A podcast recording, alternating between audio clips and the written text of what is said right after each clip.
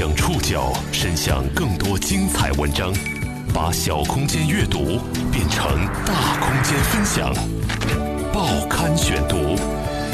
把小空间阅读变成大空间分享。欢迎各位收听今天的报刊选读，我是宋宇。今天为大家选读的文章综合了南方周末、新京报、看看新闻的内容。我们将关注不久前发生在深圳的一场争议。不久前，深圳一小区业主抗议精神残疾家庭入住公租房事件在网络上引发极大争议。这个周围呢有这么多的孩子、大人，你说万一他哪什么时候爆发了？阶层对立、精神病人伤人、精致利己主义等各种评价纷杂入耳。为什么政府部门给精神残疾家庭合法合规的福利会引发不小的争议？我们对精神残疾家庭的生活状态了解多少？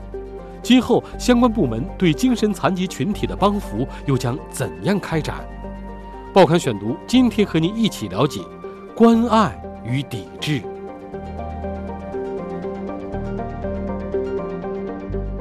2018年7月18号，网传一则消息称，17户精神残疾家庭将入住深圳市宝安区华联城市全景花园的公租房。这让购买了该小区商品房的业主们产生了强烈不满，数十名业主在17户家庭选房当天拉出了横幅抗议。随后，负责这次选房安排的宝安区住建局贴出了通知，他们表示选房活动因为台风被迫中断，选房日期另行通知。流传的消息当中还提到，这个小区的商品房目前均价呢已经超过了7万5。事后官方证实，这17户家庭当中有15户是自闭症的患者，而这个群体呢，只是精神残疾多个类型患者当中的一种，通常不具有攻击性。随着多家自媒体账号对这一事件的关注，一篇篇10万加的文章迅速传播，也迅速积累起了情绪，一时间争议四起。这并不是深圳第一次给精神残疾人群分配公租房，也不是普通人群第一次和精神残疾家庭同处一地，甚至不是小区住户第一次集结起来就某一事件进行抗议。但是高房价、高档小区、公租房、精神残疾等元素聚集到同一场景并且发生反应的时候，冲突被瞬间引爆了。为什么政府部门给精神残疾家庭合法合规的福利会引发不小的争议？争议中，精神残疾家庭、小区住户以及分配公租房的当地住建局等各方都有怎样的考虑？报刊选读继续播出关爱与抵制。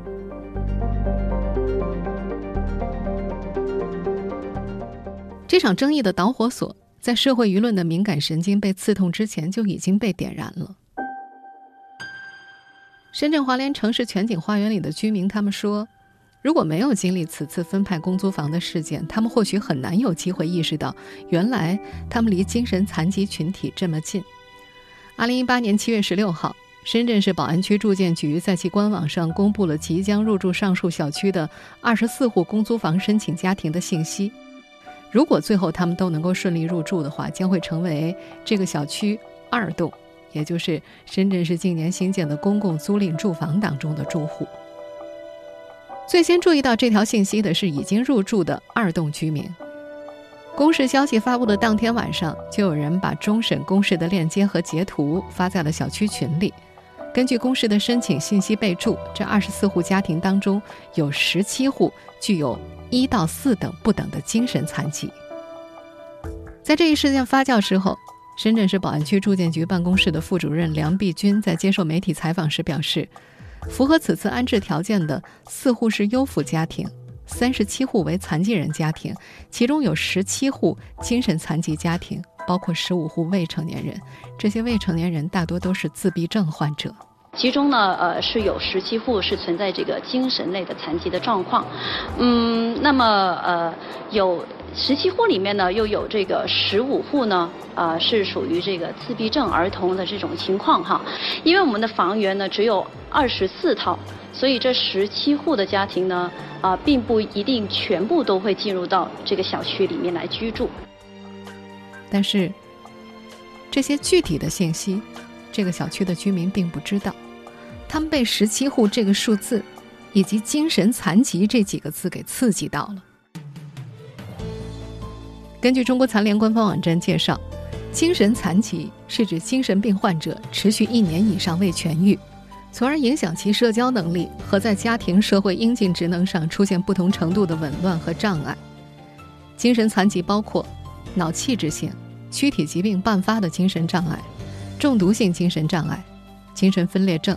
情感性、偏执性、反应性、分裂情感性、周期性精神病等造成的疾病。在接受深圳当地一家电视媒体采访的时候，一位李姓住户是这样说的：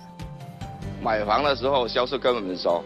这一栋是高级人才的那个公租房，如果他们当时有说要有精神残疾的人在安置在这里，我们肯定不会在这里买房。2016年就和先生在小区购房的钱双双也说，这附近有公园、有学校、有地铁、有商场，生活比较方便。他当了8年的深漂，掏空了好几个钱包才凑齐了这套房的首付。他还说，装修的时候屋子里的一砖一瓦都是自己一块一块挑的，自己今后5到10年都没有能力再换房了。这个年轻的主妇表示，当得知有17户精神残疾家庭离自己这么近的时候，她的第一反应只有2个字：恐惧。于是7月17号，二栋的全体已入住住户向深圳宝安区住建局发出了一封公开信，提到在整栋楼入住率已经非常高的情况之下，一次性增加17户精神残疾人，对公共区域和住户的人身安全产生了巨大的隐患。同时呢，二栋居民也把这个消息反馈给了该小区的1栋业主，向他们寻求支援。这幢2017年年底才有人入住的小区，坐落于深圳宝安区人流密集片区。根据规划，建有1、2、2栋，其中1栋是商品房，2栋单独出来配建的公租房，设有34层，共374户，供享有深圳公租房政策优惠的居民轮候居住。从外观上看呢，整个小区的8幢楼是没有什么区别的。1、2栋通过围墙和铁门分隔开来，但是2栋住户共用地下车库，2栋居民也拥有和1栋居民一样可以进入1栋小区花园的门禁卡。所以呢，这2栋居民联合起来向住建局反映他们的诉求，保障公共安全。但是小区居民说，他们的数次反馈都没有接到回应。于是在7月18号当天，数十位小区业主在选房现场集聚，要求宝安区住建局保障孩子的生命安全。这也并不是深圳市第一次给残疾人分配公租房。近年来，当地政府在鼓励残疾人群融入社会、帮助他们实现生活保障上，频频为残疾人群设置绿色通道。除了一些城区会专门给残疾人提供住房补贴之外，2016年、2017年，深圳2次在大型公租房小区当中为残疾人群配置了390套公租房。而这次引发争议的安置项目呢，就是针对宝安区公租房轮候库当中的优抚和残疾人家庭开展的定向配置。这次配租的要求就是，申请人具有民政部认定的优抚和残联颁发的有效残疾人证，经过资质审核，这些家庭的权益是合法合规的。不过，当这一小区居民的激烈抗议发生之后，7月18号当天上午，深圳宝安区住建局在选房窗口贴出了取消看房紧急通知。他们表示，因为台风影响，为确保安全，取消原定于7月18号的看房，请各个家庭切勿前往看房现场，看房时间另行通知。第二天，宝安区住建局还表示，他们会做好政策解读和情况解释工作，并且逐一走访核实，争取和业主群体取得最大的共识。我们会对这些残疾家庭呢进行一一的这个走访联系，然后去了解他们的情况，并且我们也是会协同卫计局还有这个残联邀请一些专家去对他们的情况进行一个评估啊，还有就是我们也会要求这个监护人呢对这个特殊人群呢进行一个就是监护。对精神疾病的恐惧让这个小区的居民站到了精神残疾家庭的对立面。放眼全国，精神残疾这一群体正经历着漫长的沉默。除却治疗带来的经济压力，来自其他人群的不理解和误解，也让他们和背后的家人更为受伤。报刊选读继续播出《关爱与抵制》。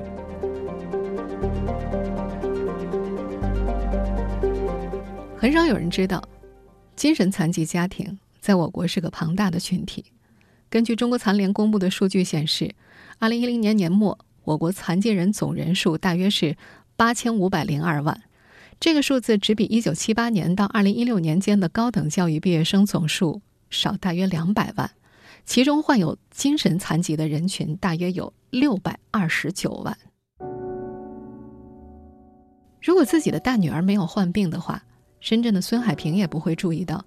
光自己所住小区在同一家机构接受治疗的孩子就有3个，而他租住小区所在的片区，一个机构每天就需要接纳30名到80名孩子，这样估算，一天内出现在整个片区的就会有将近200名精神残疾患儿。2018年7月18号上午，孙海平从微信群里得知，这次选房现场有业主举横幅抗议，随后他就接到了此次看房时间待定的通知。在此之前呢，他们一家4口为了轮候公租房已经等了3年了。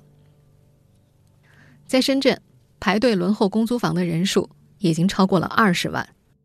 选房日期因故推迟之后，有留言认为，政府对残疾人家庭在住房方面的优待，不排除有投机取巧者为了更快地住上公租房，走后门去申领残疾证。面对这样的留言，孙海平在接受南方周末采访的时候说，自己心都要碎了。他十分不解，自己患有先天性自闭症的女儿怎么就被怀疑成了危害公共安全的人呢？中国科学院神经科学研究所研究员、博士生导师裘子龙说，大众常常会误解自闭症的孩子有攻击性，其实自闭症的孩子一般沉迷在自己的世界里，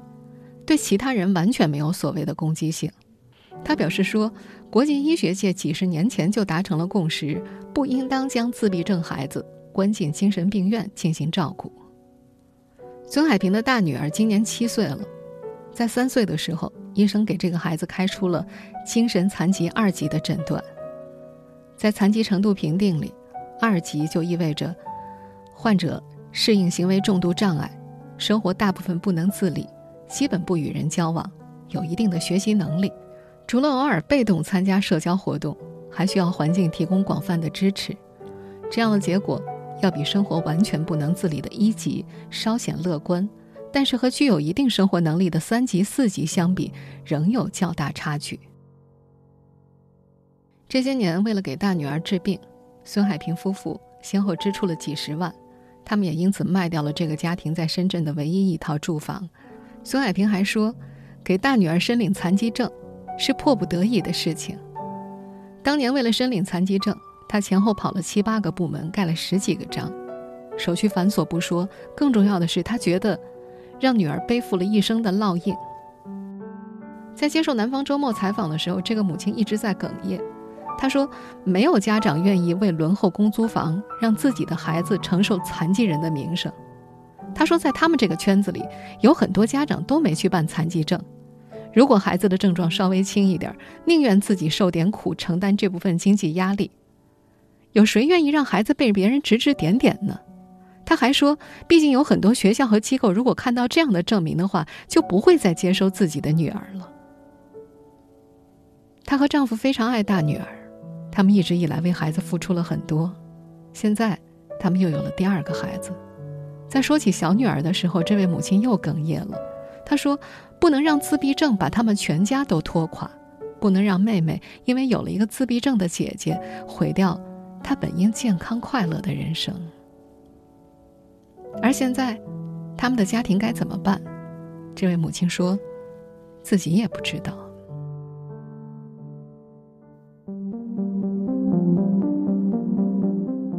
虽然精神残疾患者在我国数量庞大，高达629万，但除了这些家庭本身，社会上的大多数普通人对他们知之甚少。当这场抵制被越来越多的人群关注之后，精神残疾人群和普通人如何相处的讨论迅速扩散。报刊选读继续播出《关爱与抵制》。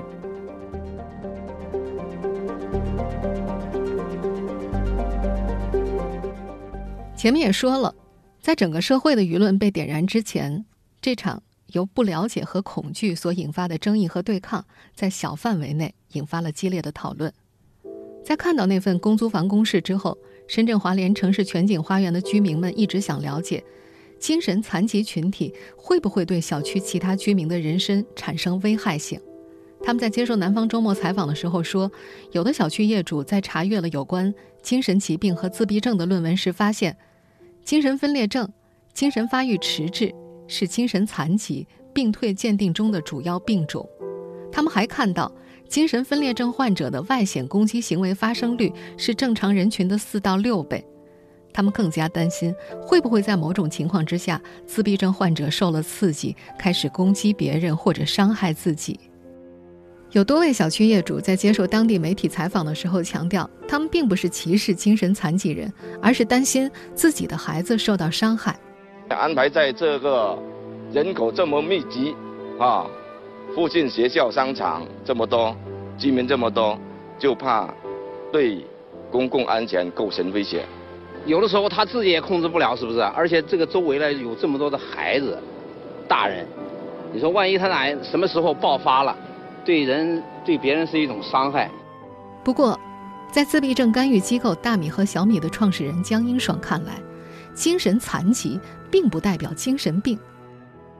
相比于担心精神残疾患者伤害他人，其实更需要担心的是这些精神残疾患者被歧视，甚至被虐待和被殴打。他所在的这家一直关注自闭症的机构，也是持续关注这起抵制事件的自媒体之一。7月22号，这家机构在他们的微信账号大米和小米上发布了一篇文章，题为《深圳15个自闭症家庭入住公租房前遭数百位业主拉横幅抵抗，称造成他人生命安全》。这篇文章迅速把这项争议推向了全国。与此同时，另一篇题目叫做《小区房价7万5，搬进来17个精神病人咋办》的帖子，也把这一事件的另外一种声音迅速地传播开来。争议范围扩展到全国之后，各种讨论的声音都不绝于耳。有人觉得这是2个阶层的对立啊，也有人非常担心精神病人伤人，毕竟之前已经看过了太多的案例。同样，关于这个小区的居民是精致的利己主义的声音也不少。尤其令人遗憾的是，在冲突对立和舆论进一步发酵的过程当中，这些患有精神疾病的家庭，包括那些自闭症的孩子和他们家长的个人信息，像申请人的姓名、身份证号的前几位数字、孩子的残疾类别等等，都被公布到了网上。这给这些原本不幸的家庭造成了2次伤害。在争议发酵的同时，学术界普遍存在的一种观点浮出了水面。在更多的研究者看来，精神疾病不仅仅是涉及公共卫生的问题，它也是一个社会问题。而让精神残疾群体回归社会，是下一步大力倡导和不断实验的方向。中国科学院神经科学研究所研究员、博士生导师裘子龙曾在一篇研究报告里这样总结：目前我们知道，自闭症是由基因突变引起的，因此自闭症孩子的出现是基因突变引发的小概率事件。他在接受采访的时候说，目前对于自闭症的治疗没有一种通行的办法，但是总体上尽快尽早进行干预会起到比较积极的效果。他觉得让他们尽可能多的接触社会，也会使他们多学习社会技能，为融入社会做好准备。北京师范大学社会公益研究中心的主任教授陶传进也认为，深入推广社区治理和社区服务，让社区居民们不断融入平等交往、互帮互助的理念，会让当下的弱势群体，不管是刑满释放人员、残疾群体还是外地人，都能够得到更为平等的对待。虽然学术界大多支持和倡导让精神残疾群体回归社会，但这显然不是一个简单的一蹴而就的工程，它需要在福利公平、大众情绪和个人隐私3者之间寻找到恰当的平衡。这需要大量的探讨和尝试。报刊选读继续播出《关爱与抵制》。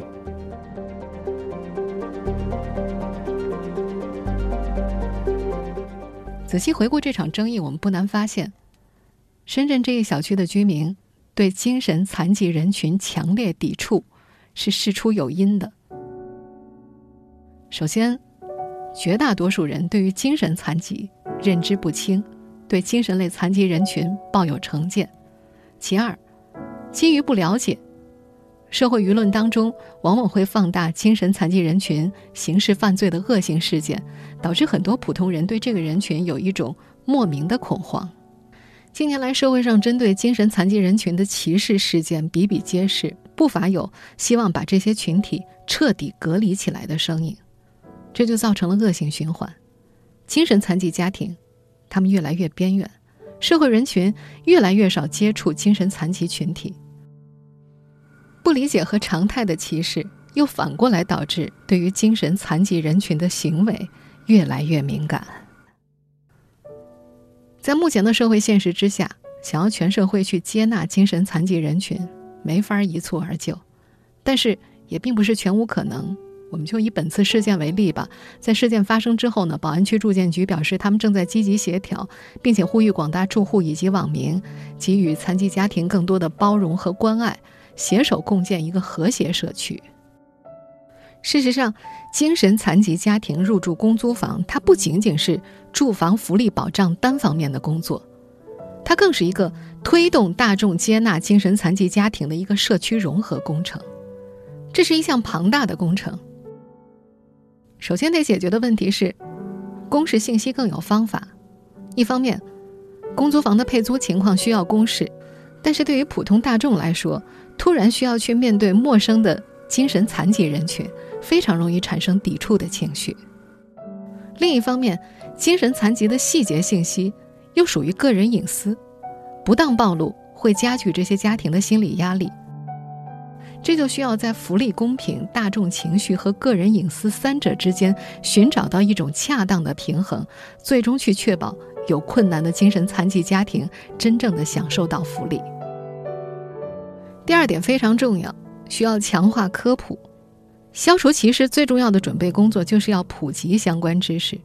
从过往的实践来看，近年来对于自闭症问题的全面科普就极大推动了更多社会公众接纳自闭症人群。2017年对自闭症儿童1亿元公益项目的捐款热潮，就是全社会对自闭症问题认识提高之后的一种正向的产出。但是如果放到更大的范围来讲，整个社会对于精神残疾的认知依然是非常非常浅薄的。比如在这次事件当中，深圳这一小区的居民们就不知道自闭症就属于精神残疾，自闭症到底有什么样的症状他们也不太清楚。大多数人都执拗地把精神残疾和精神病直接画上了等号。最后，精神残疾家庭顺利融入社区当中，不仅需要精神残疾家庭积极承担起监护的工作，避免精神残疾人群对邻里不必要的干扰，也需要更多的社会服务机构和志愿者介入其中，这需要投入大量的人力。作为一个普通公众，需要以更加宽容的态度去看待特殊人群，而城市管理者们还需要在这个问题上做更多的探讨和尝试。深圳宝安区的精神残疾家庭入住公租房被小区居民抵制，这是一件令人遗憾的事情。但从另一个侧面来说，如果这起抵制事件让更多人认识到了包括且不限于自闭症的精神残疾到底是什么，如果可以让社会各方正视这一群体，并进一步带动起更多的精神残疾人群社区融合项目的发展，那未尝不是一件好事。